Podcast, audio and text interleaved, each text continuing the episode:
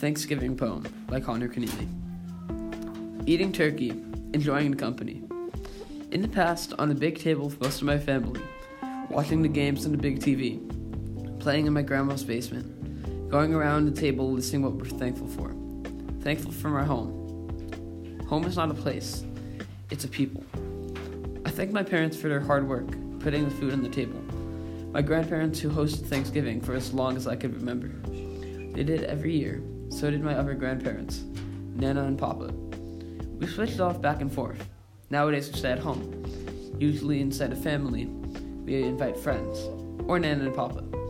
It's different, but great. Even though I don't see my cousins as much, I'm thankful for the memories we shared. With Aiden and Catherine and Patrick playing board games and pool, mini basketball, telling jokes. and it was warm out, we'd play wiffle ball. My cousins Alex and Coley, down in the Cape with Nana and Papa, watching the game on TV, Packers versus Lions. Soon after, we'd all gather in the kitchen to help cook, or in my case, try all the food. There were a little more flavors here than just salt back in Reading. After dinner, we'd play some Smash Bros in the basement. I'm thankful for all my th- old Thanksgiving experiences, from the Cape to Reading, sitting around the large tables, going around saying what we're thankful for.